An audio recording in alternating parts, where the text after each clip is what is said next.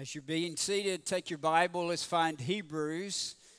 Go to the New Testament. If you find Acts, go toward the end. Hebrews, James.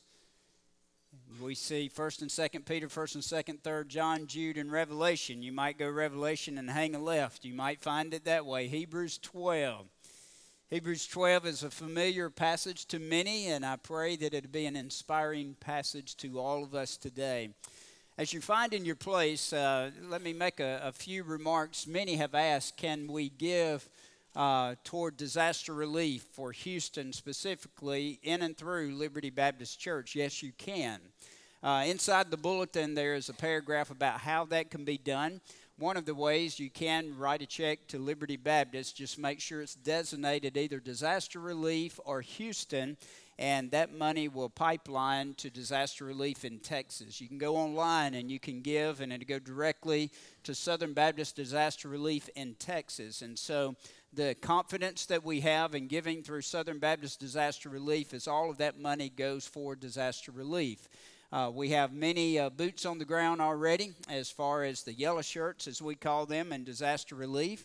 The Myers Mallory offering is something that you'll hear about all month. We'll be giving as a church to that at the end of the month. A portion of that state missions offering goes toward Alabama disaster relief. And, and so we have food trucks, we have mud out teams, we have chainsaw teams, and uh, child care teams, uh, laundry teams. They're all uh, will be being deployed if they're not now. And so our gifts through the state missions offering will refuel Alabama teams that will exhaust all the uh, fuel that we have financially and we'll replenish that. So there are options there about giving, and we want you to be aware of that. Certainly, we're going to stay in prayer for our brothers and sisters in Christ and for the churches and the opportunity of, of reach that we have in that time of devastation. Before I read the scripture, I want to share two other prayer requests along with Houston, two of our church families. Um, community families that we want to come alongside and be prayerful uh, for. One is the family of Bill Weldon. Bill went home to be with the Lord on Friday. His uh, funeral service will be here, Liberty Baptist Tuesday at 2. Uh, visitation will be Monday night, 6 to 8 for Bill Weldon. His wife is Barbara, and um, his sister is Marcy Gwen, who is affiliated with Liberty, and sons are Brett and Brian, an extended family. But the Weldon family is one of those Chelsea families from way back, and uh, a lot of roots in that family as far as who we are as a community. So please pray for them. Also, Pat Lorino, many of you have been praying for, um, passed away this morning. Uh, Pat Lorino is a brother to Mary Ann Lee's, an uncle to Becky King, uh, is a father to uh, Laura Stanfield, and then Laura has two brothers, uh, Philip and Michael. So we want to pray for that family. We do not have any arrangements yet.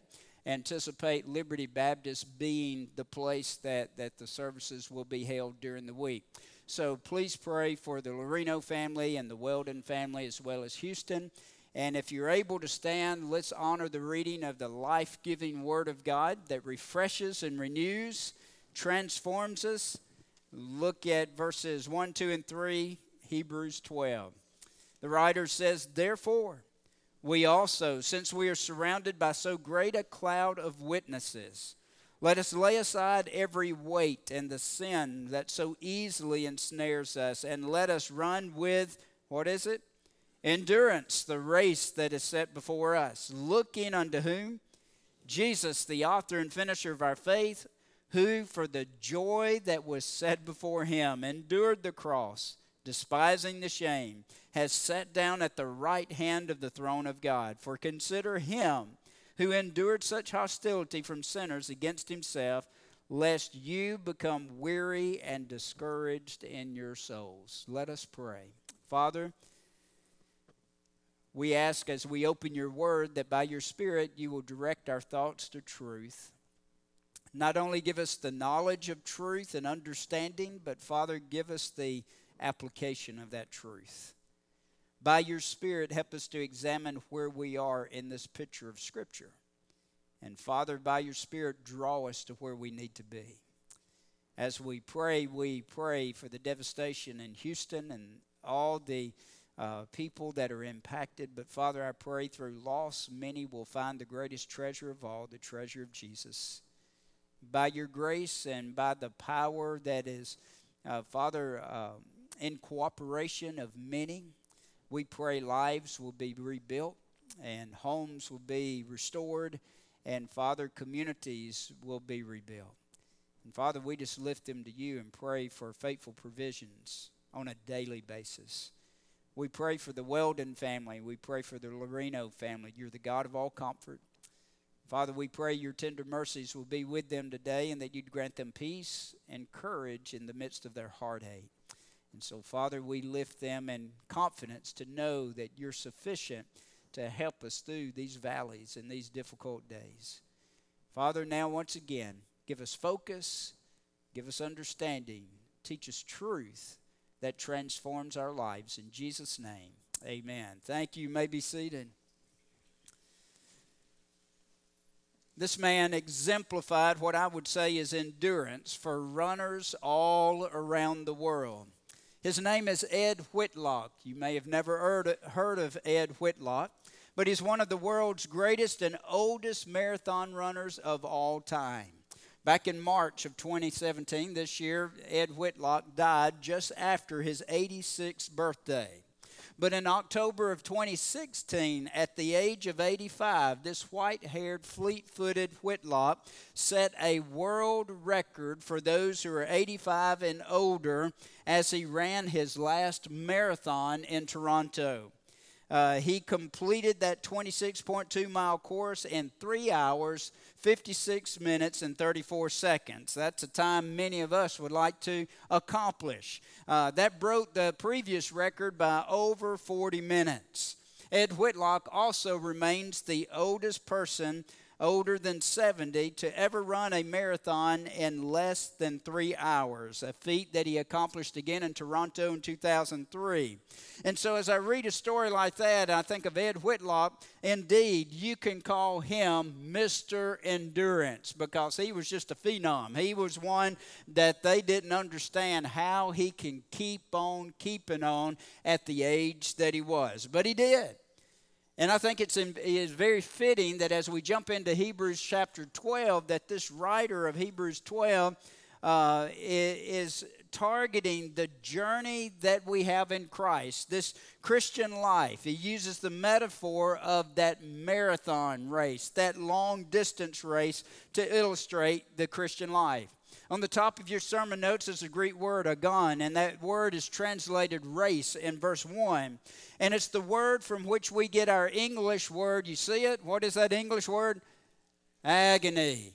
And so there's an aha moment that normally goes off right here, and many of you think, yeah, running equals agony. Amen. Now, there's some witnesses that are in the house. Well, it's talking about that long distance marathon, and, and there's a sacrifice to be paid even when you train in that race. And so, yes, this race is a struggle. This is what we know about our race in the Christian life. It's, it's a matter of endurance through struggles and difficulties that we will face along the way as the children of God. Yes, there is victory in Jesus both today, now, and then. But between now and then, the journey can get long, and it will, and the struggles can get great, and they often do. The race then is characterized, on one hand, by agony, by struggle. It will not always be easy. The writer includes that the race is marked out for us. It is set before us by God, really implying that every believer's duty is to run the race. Every believer is called to be in the race. In other words, in Scripture, there are no bench warmers. In Scripture, you don't just stand on the sideline. In Scripture, you don't retire from this race. This race is a lifelong race that every one of us is called out to run and to run with endurance. The question is this How well will we run the race that God has marked out before us? How well will we leverage our lives with the gospel to make Christ known and spur others, our brothers and sisters in Christ, to love one another and to honor God with their life. The race is also characterized not just by struggle, but by progress. Let us run. Let us run with endurance. And, and it paints that picture of a race where the runners are at the starting line and the gun goes off. And as the gun goes off, the runners take off. As they take off, it's one foot in front of the other until they cross the finish line. It's a good metaphor for the Christian life because the Christian life is similar to a race. For the Christian life, there is a starting point. That starting point is called salvation. And at that starting point of salvation, then there's a finish line that we look ahead for. And that you might call it heaven, but we're going to call it glorification. That time that we see Jesus face to face and we become as he is. But in between, there is progress. That's that one foot in front of the other process. In between the sanctification, the, the uh, I, I just gave it away. In between the salvation and the glorification is that which theologians call sanctification. And here's what it means our life is a life of progress. It's not a life of perfection here on earth, but it's a life of progress in which we're called to run for God's glory, to live our life, to invest our life for His glory, putting one foot in front of the other until we cross the finish line and we achieve that glorification in Christ.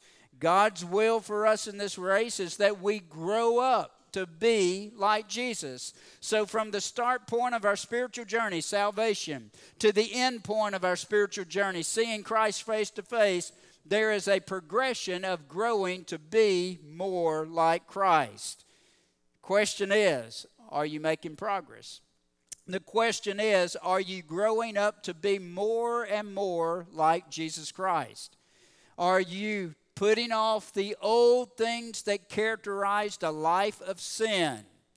And are you allowing the Holy Spirit of God to grow within you those new things that are in Christ? His righteousness, His love, His joy, His peace, His goodness, His faithfulness, His gentleness, His self control.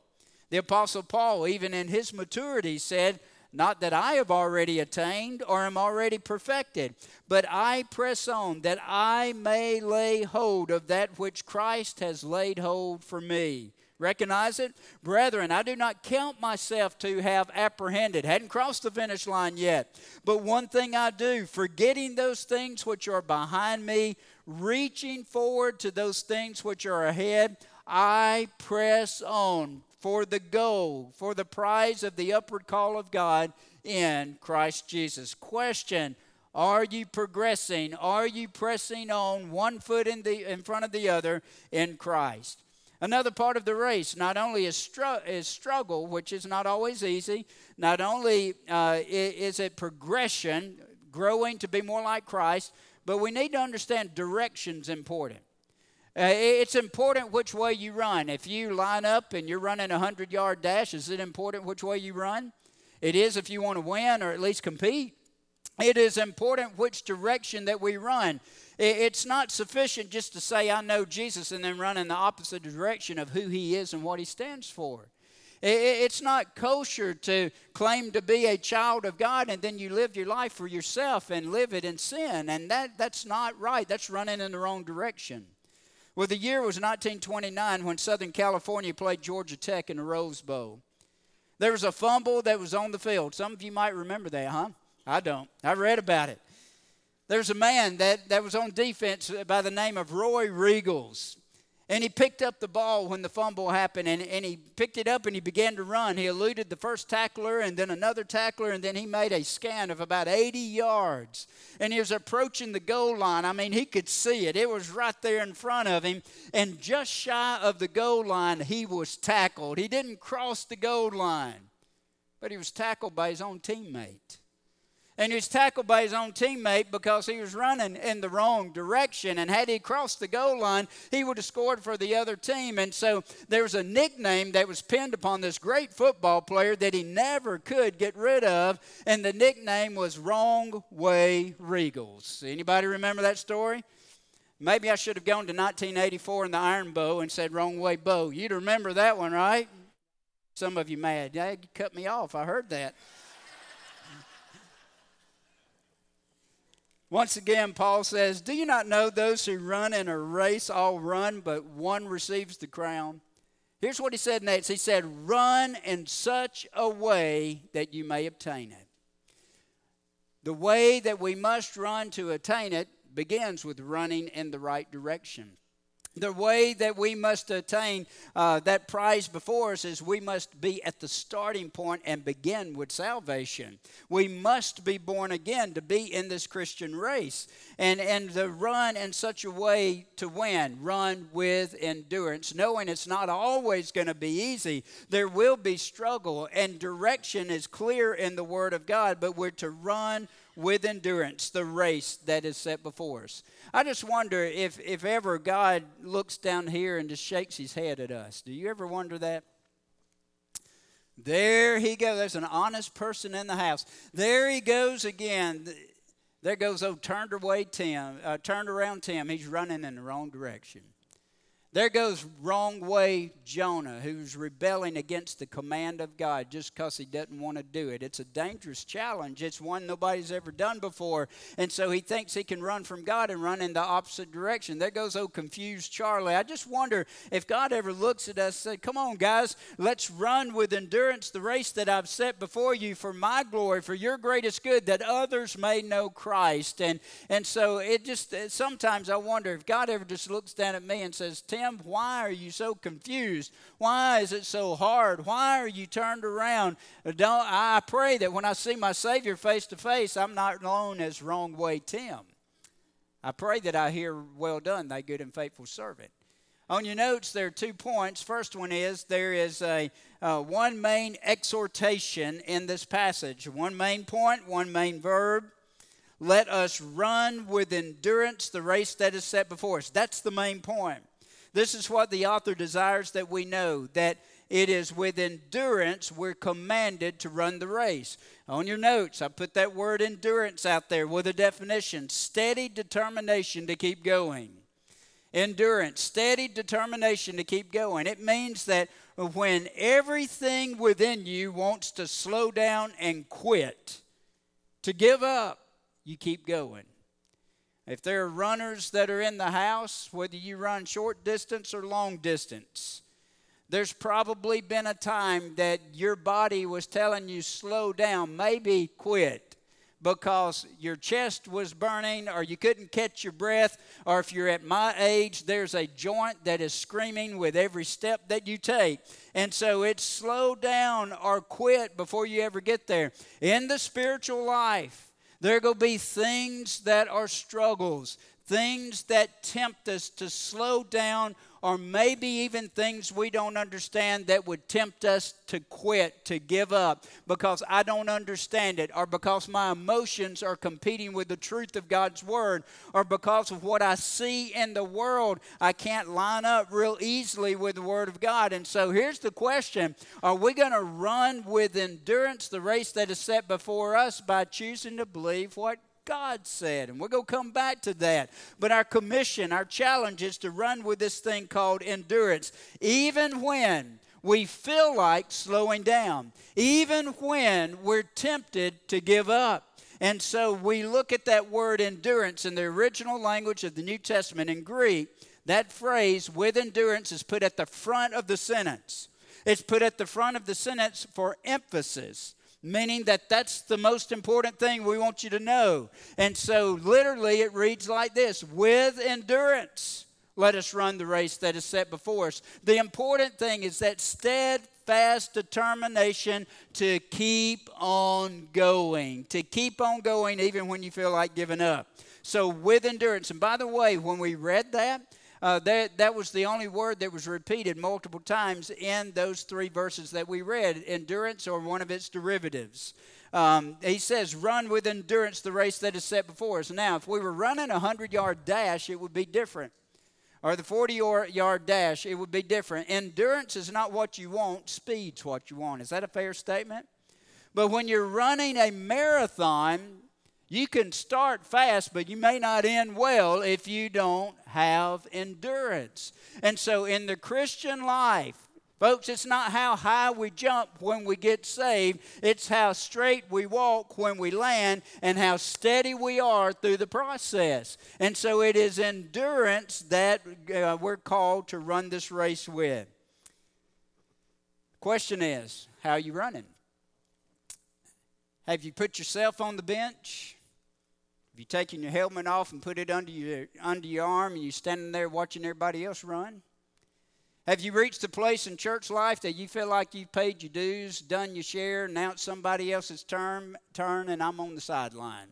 There's no place in Scripture that calls you to be that person the race that is set before you by God. You have a place, you have a purpose, and you are to run putting one foot in front of you no matter what your age is, no matter how fast or good you think you are. God has equipped you, He's established you in the body to be effective for His glory in the equipping of the saints for the work of the ministry and in making disciples who make disciples who make disciples. His name was Cliff Young. The year was 1983. The place was Australia. The event was the Ultra Marathon. 573.7 mile foot race from Sydney to Melbourne. This race normally took about five or six days to run, and, and it's a popular race to where runners, professional runners all around the world, they gather there and, and for this ultra marathon. This particular year, Cliff Young, at the age of 61, showed up. He showed up and went to registration, says, I need to register, need a number, I want to run the ultra marathon. They looked at him like he was crazy because Cliff did not look like a runner, because he wasn't a runner.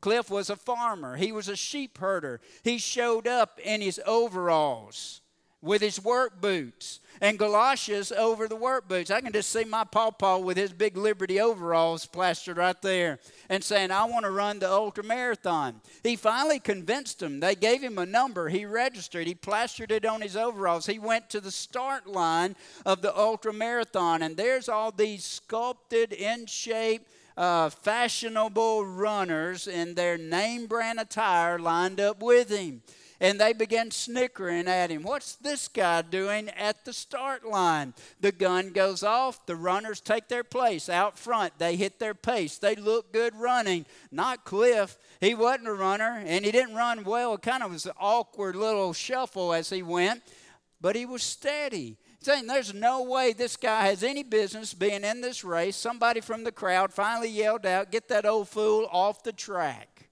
But then it happened. 5 days, 14 hours and 4 minutes later at 1:25 in the morning, Cliff Young crossed the finish line. 573.7 miles, he finished the race. If that's not remarkable enough, he didn't just finish the race, he won the race. He didn't just win the race by a little bit, he won the race by nine hours and 56 minutes. The crowd went crazy. He became an instant hero in Australia. The media mobbed him. It must be your shoes. How did you do that? No, it wasn't his shoes. It, it, must be it must be your attire. I didn't know. It wasn't his attire. It must be your nutrition. What's in your backpack? Pumpkin seeds and water. What in the world? How did you break the record for the ultra marathon and beat everybody for by almost 10 hours? Nobody ever told Cliff you ran for 18 hours and stopped and slept for four or five hours and then started running again.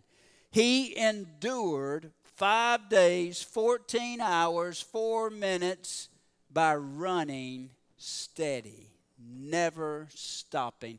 That's what I call endurance. When you, old Cliff Young may look a lot like us in our spiritual life.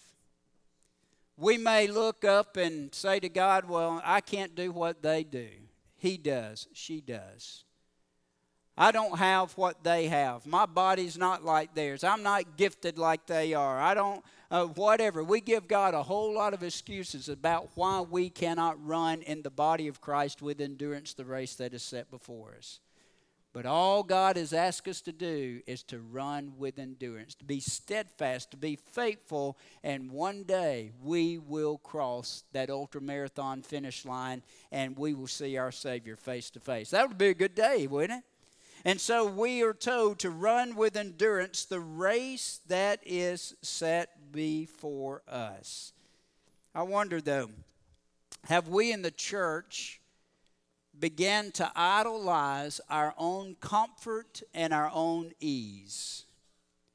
We are really called to run a race that is both strenuous and continuous.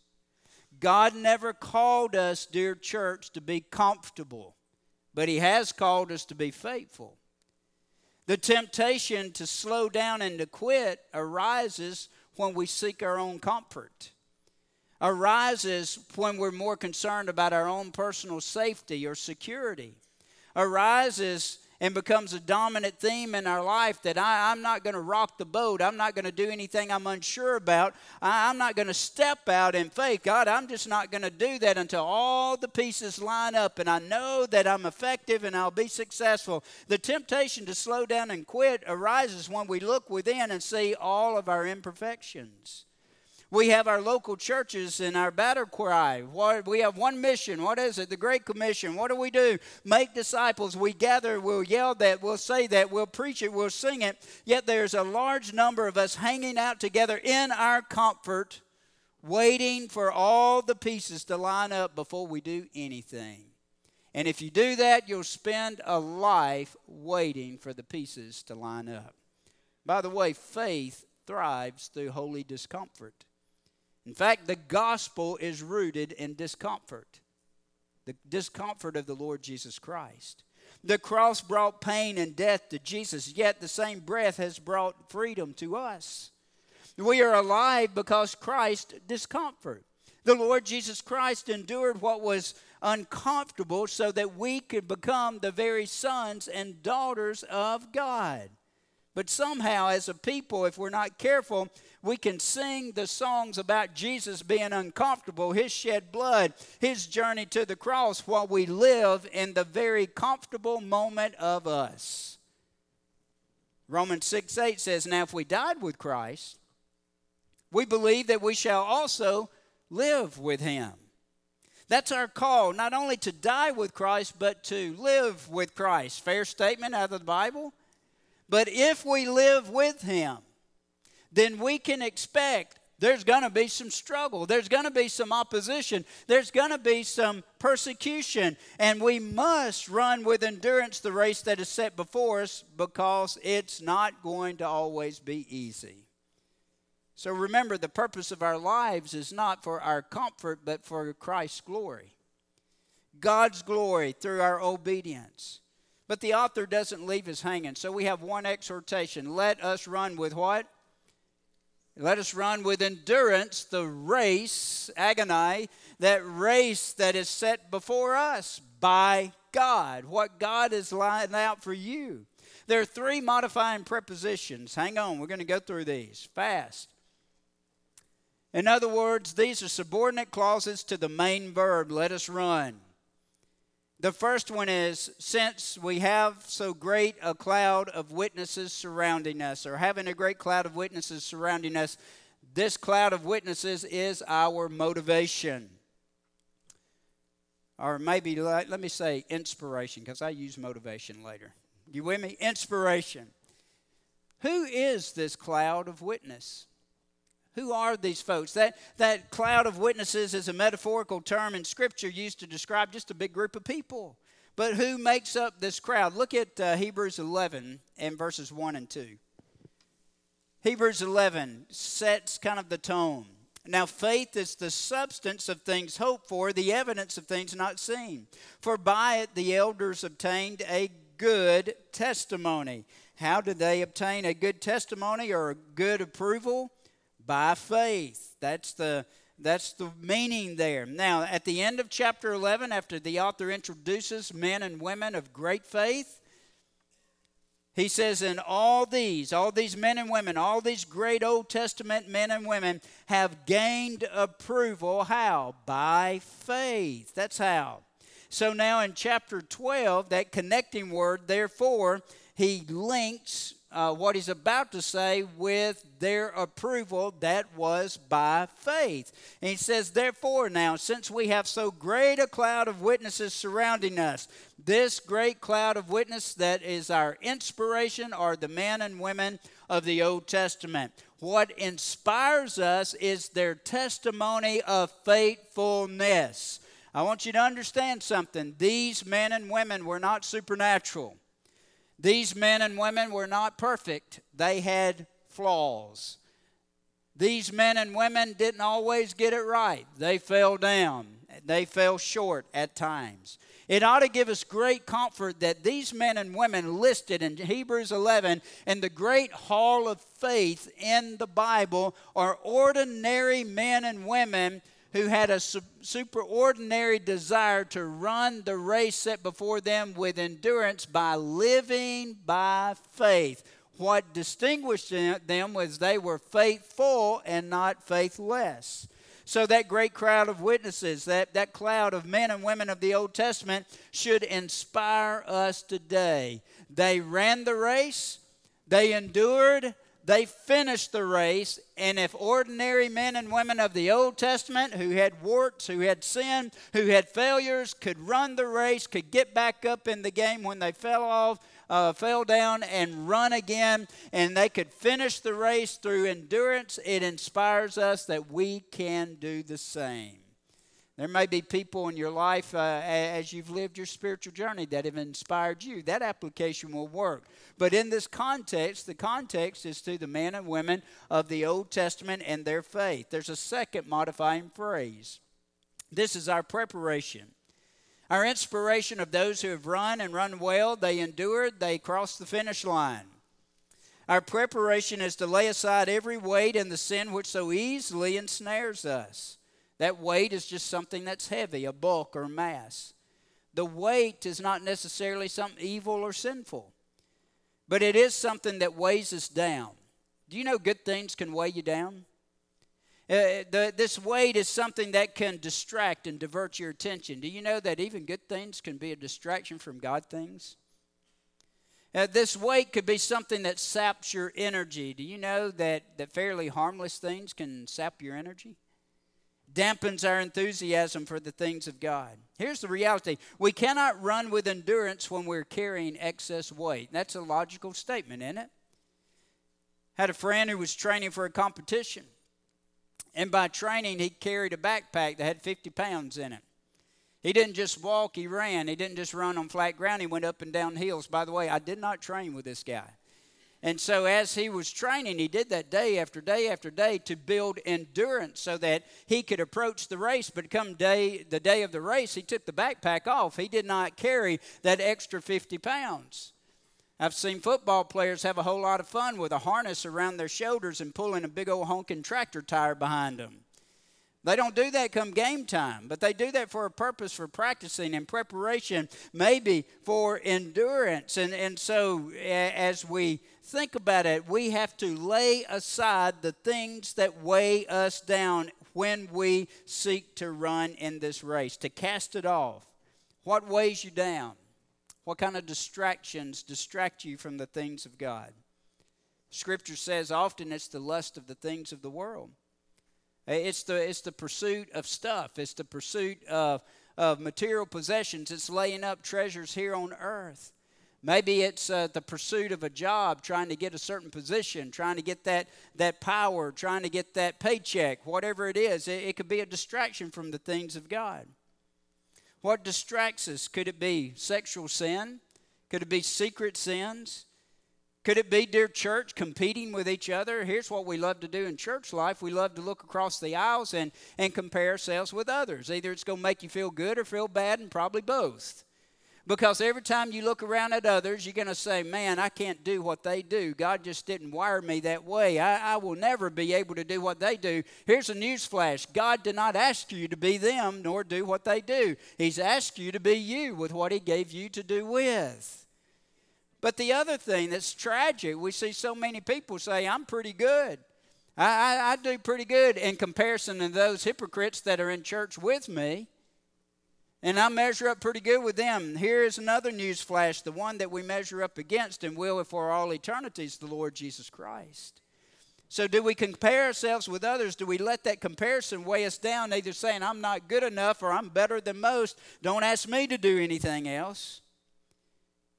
Busyness is something that weighs us down.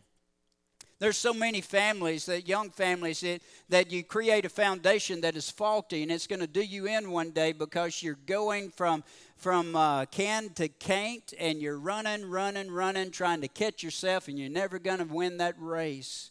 There's so many families you're chasing your children. It's not bad to support your children. Children are a precious heritage from God, they're a gift from God. But you're chasing them and you're allowing them to chart the agenda and tell you what to do until you have no funding left and you have no time left and you have no energy left. And church might happen if you have enough time after you get through with all that. Just saying. Could it be unforgiveness that weighs you down? Could it be bitterness that's eating you up? Could it be anger at God? Could it be envy? Could it be jealousy? All these things are things that weigh us down. Now, the writers of the, that the uh, author was addressing, they understood something. They understood this was talking about a race. It was understood it was talking about a race, maybe in their Olympic Games. And they understood what happened in, in their time frame is that when the runners came in to run the race, they'd come in with their long flowing robes. They'd come in with all their colors and they'd come in all decorated and they'd be announced and there'd be cheers. But when it came time to run the race, they'd line up across the start point. And as they lined up across the start point, when the start happened, I don't know if they blew a cannon or popped a gun or what they did, but when the start happened, many of them would just drop their clothes right where they are. So the finish line, I mean, the starting line was just a bunch of empty garments, and the runners took off, some of them running like Ray Stevens, like a streak, running just naked because they took very seriously. I don't want anything. That would be distracting and disturbing. But anyway they they didn't want anything to slow them down. You get the picture? The picture spiritually is these things that, that we put on whatever they are that weigh us so much down and make us be tempted to slow down or quit in the spiritual life. There's some of these things, by the help of the Spirit of God, we need to lay aside so that we can run with endurance. He's not finished. He said, and the sin that so easily ensnares. That word sin there is singular. Many people say maybe that's talking about that pet sin that we need to lay down. Here's the reality all of us have trouble areas, all of us have areas of sin that we're more prone to be tempted in, and we're not all the same. All of us have it. We might call them a pet sin. Yes, we ought to lay down those pet sins in order to run with endurance the race that is set before us. But in this context, in this context, it's not just talking about our pet sin. We go back to Hebrews 11 and what began in chapter 10, and, and we look at the faithfulness of the men and women of God, that they lived by faith. They took God at His word. Without faith, it's impossible to please God. And so the sin that so easily ensnares us, church, is faithlessness or it's the sin of unbelief. You might say, well, that's not me. I believe. When God's word says, forgive as you have been forgiven, you ever had trouble with that one? When God's word says, I hate divorce, but you're done, have you ever had trouble with that?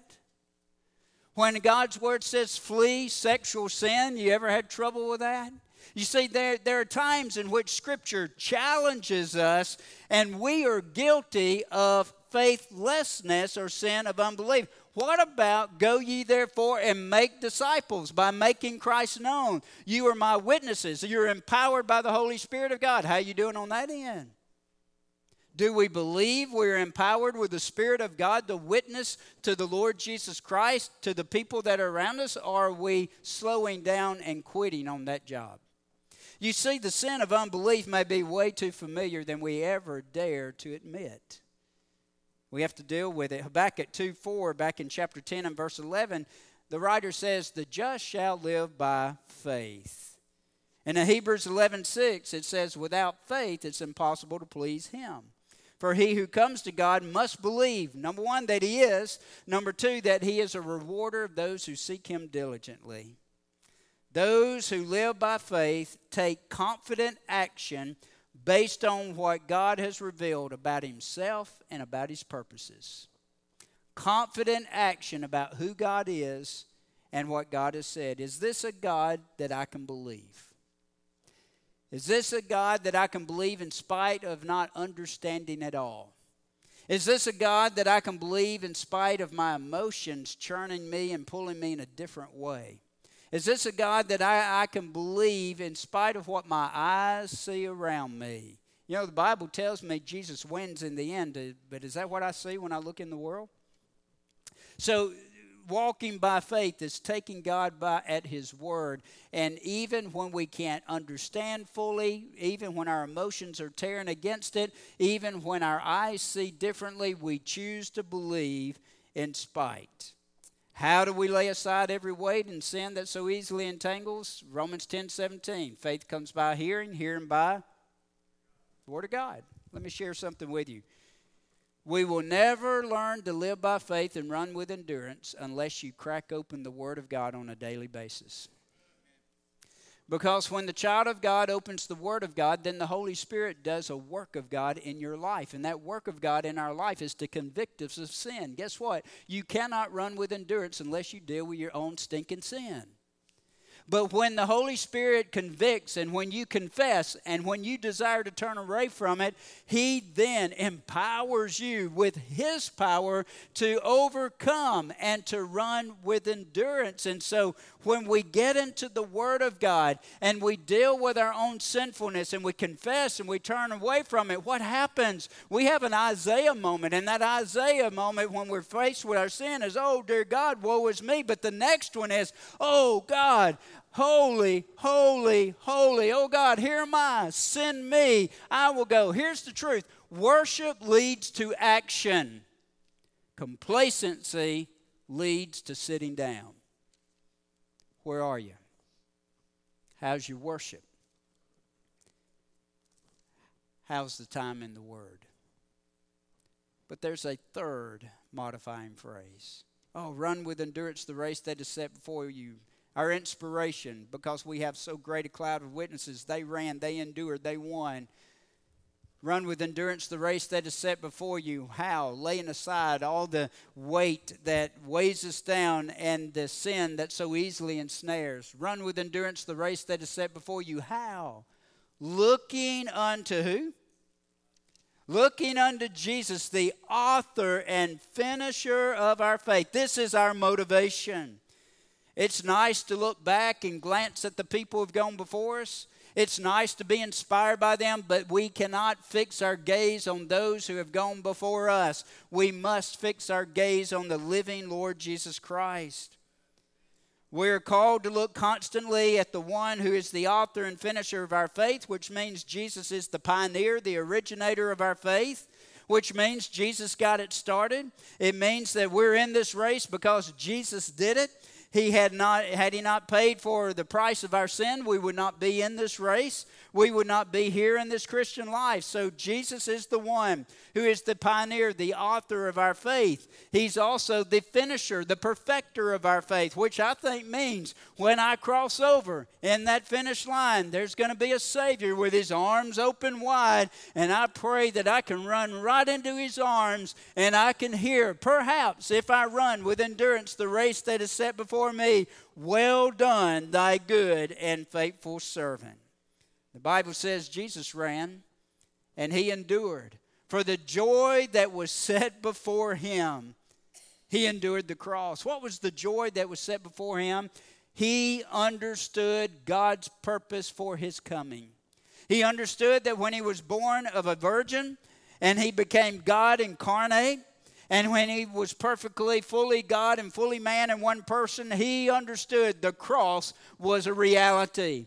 He understood that the only way for sinful mankind to be rescued from the pit of hell, out from under the wrath of a holy God, is by him giving his own life dying in our place, shedding his blood that was without spot and without blemish, and being the ransom for everyone who would repent of their sin and respond in simple faith to the work of Christ on the cross. He understood that. The joy that was set before him is that through his life, his death, his burial, his resurrection, he could rescue millions upon millions upon millions of people out of hell. And that brought his Father glory. Jesus understood that. Looking unto him, fixing your gaze upon him. Do not be distracted to the right or to the left. We must look unto Jesus, our motivation. Remember, Scripture says, after 40 days in the wilderness, at the beginning of his ministry, prayer and fasting, the enemy came and he tempted him, yet Jesus endured.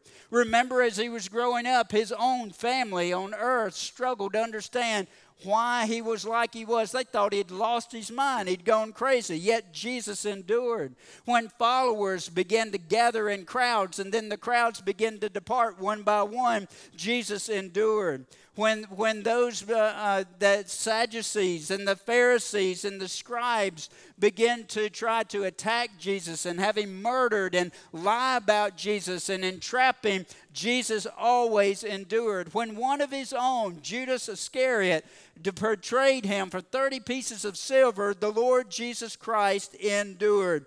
When he went to the Garden of Gethsemane, knowing the cross was imminent, praying so much with agony that his sweat was as drops of blood, agonizing over the sacrifice that had to be made, Jesus Christ endured. When he saw the 11 disciples, once the, his arrest took place and the mock trials were happening, and he saw them all scattered, Jesus endured. When he saw and he heard Peter, the leader of the 12, deny even knowing him and use cursing to say, I don't even know the man, Jesus endured. When he heard the crowds yelling at Pilate, Crucify him, crucify him, crucify him. Jesus endured. When Pilate ordered Jesus to be scourged, and the Roman centurion took the cat of nine tails and flayed open his back, and he almost died because of shock, because of that beating Jesus endured. When they put that royal robe on him and crushed his head with a crown of thorns,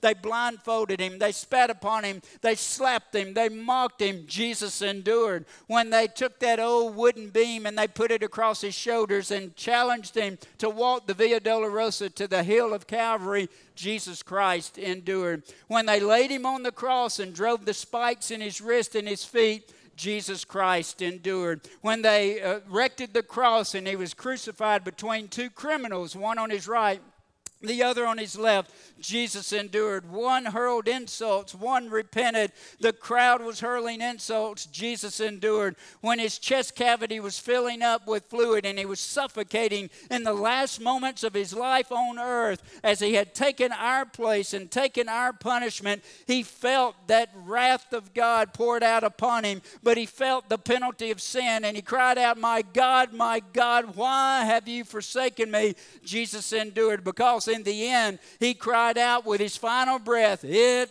is finished. Father, into thy hands I commend my spirit. Jesus Christ endured. When old Nicodemus and Joseph of Arimathea took his limp, lifeless body off the cross and wrapped it and put it in a borrowed tomb, it wasn't over. Jesus Christ endured. On the third day, the first day of the week, on Sunday, God shook the earth. The stone rolled back. The tomb was empty. The grave clothes were still there. Jesus Christ endured. He appeared as a resurrected, glorified King. Jesus Christ endured. For 40 days, Dr. Luke says, he gave infallible, irrefutable proofs. I'm not dead, I am alive. He endured. When the men of Galilee were communing with him, and he said, Just wait right here for the promise of the Father. But when the Holy Spirit comes upon you, you will be my witnesses right where you are Jerusalem, Judea, Samaria, and to the ends of the earth. He endured. When he ascended from their sight into the clouds, and they were gazing gazing up into the sky.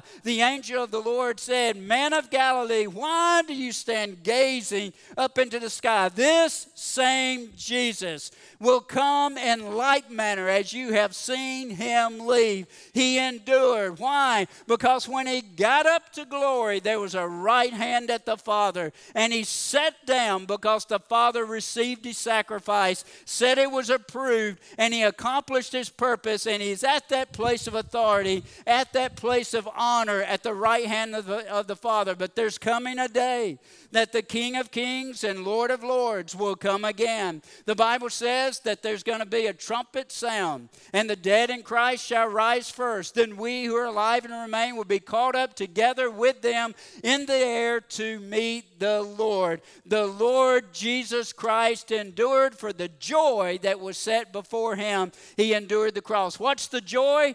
That he could rescue sinful people by his shed blood and his laid down life. And that brought the Father glory, and that brought him glory. He's the soon and coming King because he keeps enduring. And today, at the right hand of the Father, he's your advocate. And he's my advocate. He's interceding on our behalf, and he says, I'm coming again. The question is, when he comes, will he find us running well or sitting still? God, help us to be faithful. Let's pray. Father, we pray that we can learn to run well the race that is set before us. We're full of excuses. It's not easy. We like our comfort. We like our security. We want to serve when it's convenient. We even entertain our own sin and try to justify it to you. And Father, we like ourselves. In fact, probably the greatest struggle that we have with idols is the idol of me. Of all that I do, I do for me.